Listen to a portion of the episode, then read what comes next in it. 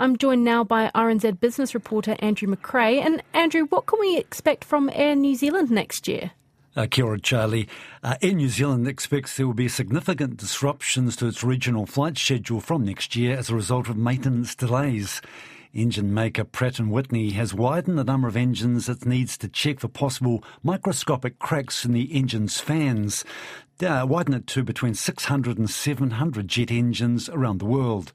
Nona Pelletier has more. Air New Zealand says the disruption will affect 16 planes in its fleet of 106, servicing Australia, the Pacific Island markets, and to a much lesser extent, New Zealand.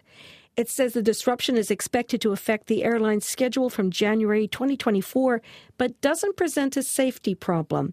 The revised maintenance plan was likely to take a couple of months to complete. In the meantime, the airline is asking customers to await further advice and not to call Air New Zealand's contact centre. A changing of the guards taking place in the business landscape with the rise of younger decision makers, according to a marketing firm. The consultancy firm Smart Keating Lab says many leaders aged in their 40s and 50s need to catch up with digital transformation of their companies or be left behind. Managing Director Ashia Salikova says she's concerned that many businesses don't have active profiles to promote their own business. A lot of not large, medium size and smaller size, but very well established, 30, 50, 80 years. If you will visit their LinkedIn profile of their founder or of their managing director, typically this profile is empty and easy to conclude maybe this business is no longer active. Ashia Salikova says 60% of New Zealand's 2.5 million LinkedIn accounts are owned by users in the 24 to 34 age group. The biometric industry is asking the Privacy Commissioner to develop a code of practice rather than impose regulations that potentially stifle innovation. Industry organisation Digital Identity is concerned a push for regulation will introduce complexities and unintended consequences for the emerging technology. Organisation Executive Director Colin Wallis says the industry was advocating for a code that offered strong guidance while building awareness and education. No decision's been made yet, but our point to them was just be careful of the unintended consequences of coming in too quickly with uh, your lack of forethought about uh, some of the unintended consequences, where there needs to be much greater much greater clarity.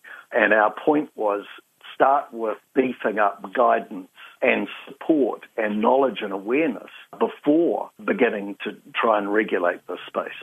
Biometric information includes physical and behavioural features such as faces, fingerprints, voices, and walking patterns.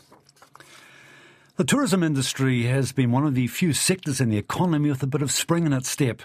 That was apparent in the recent earnings reports from Air New Zealand, Auckland Airport, and Tourism Holdings, with each showing a strong rebound and return to profits and dividends. And as the industry gears up for the number for the summer season, with cruise ships and increased flights, hopes are high that the momentum in earnings will continue. However, Milford asset investment analyst Michael Luke cautions about increasing competition and slowing demand because of the squeeze on consumer spending. We all know there's a shortage of planes, rental camper vans, cars, which means if you do have those vehicles, you can charge much higher prices. So you saw a number of earnings upgrades over the past year. However, investors are looking through this. You know, investors do know that as airlines return to New Zealand, airfares will come down. So the big question for those sectors is where does pricing settle in a year or so compared to pre-COVID? Milford Asset Investment Analyst Michael Luke and the number of overseas visitors continues to grow. Stats NZ says visitors rose 84% in July over July 2019, which is before the 2020 COVID related border closures. All the hype in the music scene over the past week has been about the Rolling Stones' new album, Hackney Diamonds, their first in 18 years. The group may benefit from a new streaming model being brought in by the French based music service Deezer which has struck a deal with the world's biggest music company, Universal, to create a royalty scheme. It means popular artists will be paid more if fans seek out their music and cut the streaming income that goes to amateurs, artificial intelligent bots, and white noise soundtracks. So big names such as the Rolling Stones will receive more than a recording of a washing machine.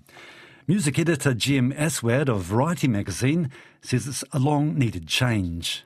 It's increasing emphasis on the artists and the songs that listeners engage with the most, right? The way that the model exists right now, like I could upload, uh, you know, a, a recording of tap water running. And like if I could get somebody to stream it, I would get paid for it. And that's ridiculous. And the streaming services and the record companies are getting wise to it. Music editor, editor Jem Aswad of Variety magazine. Time now for the latest from the markets, and we're joined by Dave LeBreton of Hobson Wealth. Uh, kia ora, Dave. What's happening on the New Zealand market today? Well, the market is uh, very flat uh, on quite light volume. So the New Zealand 50 index trading at 11,299 points. And I guess uh, all eyes are on that um, PREFU uh, update uh, coming in shortly. And what about across the Tasman, the opening of the Australian 200? Uh, the share market over there is uh, down uh, 0.2% to 7179. And what? Anything else on the market over there? Um, yeah, we've got um, uh, National Australia Bank uh, down 17 at 28.88. Um, Pilbara Minerals up uh, 2.6% to $4.53, and uh, Rio up 1.7% to $114. So resources uh, opening up stronger today. Dave, how's the New Zealand dollar looking today? The New Zealand dollar uh, very flat, um, uh, 92 cents against the Aussie dollar, uh, 59 cents to the US.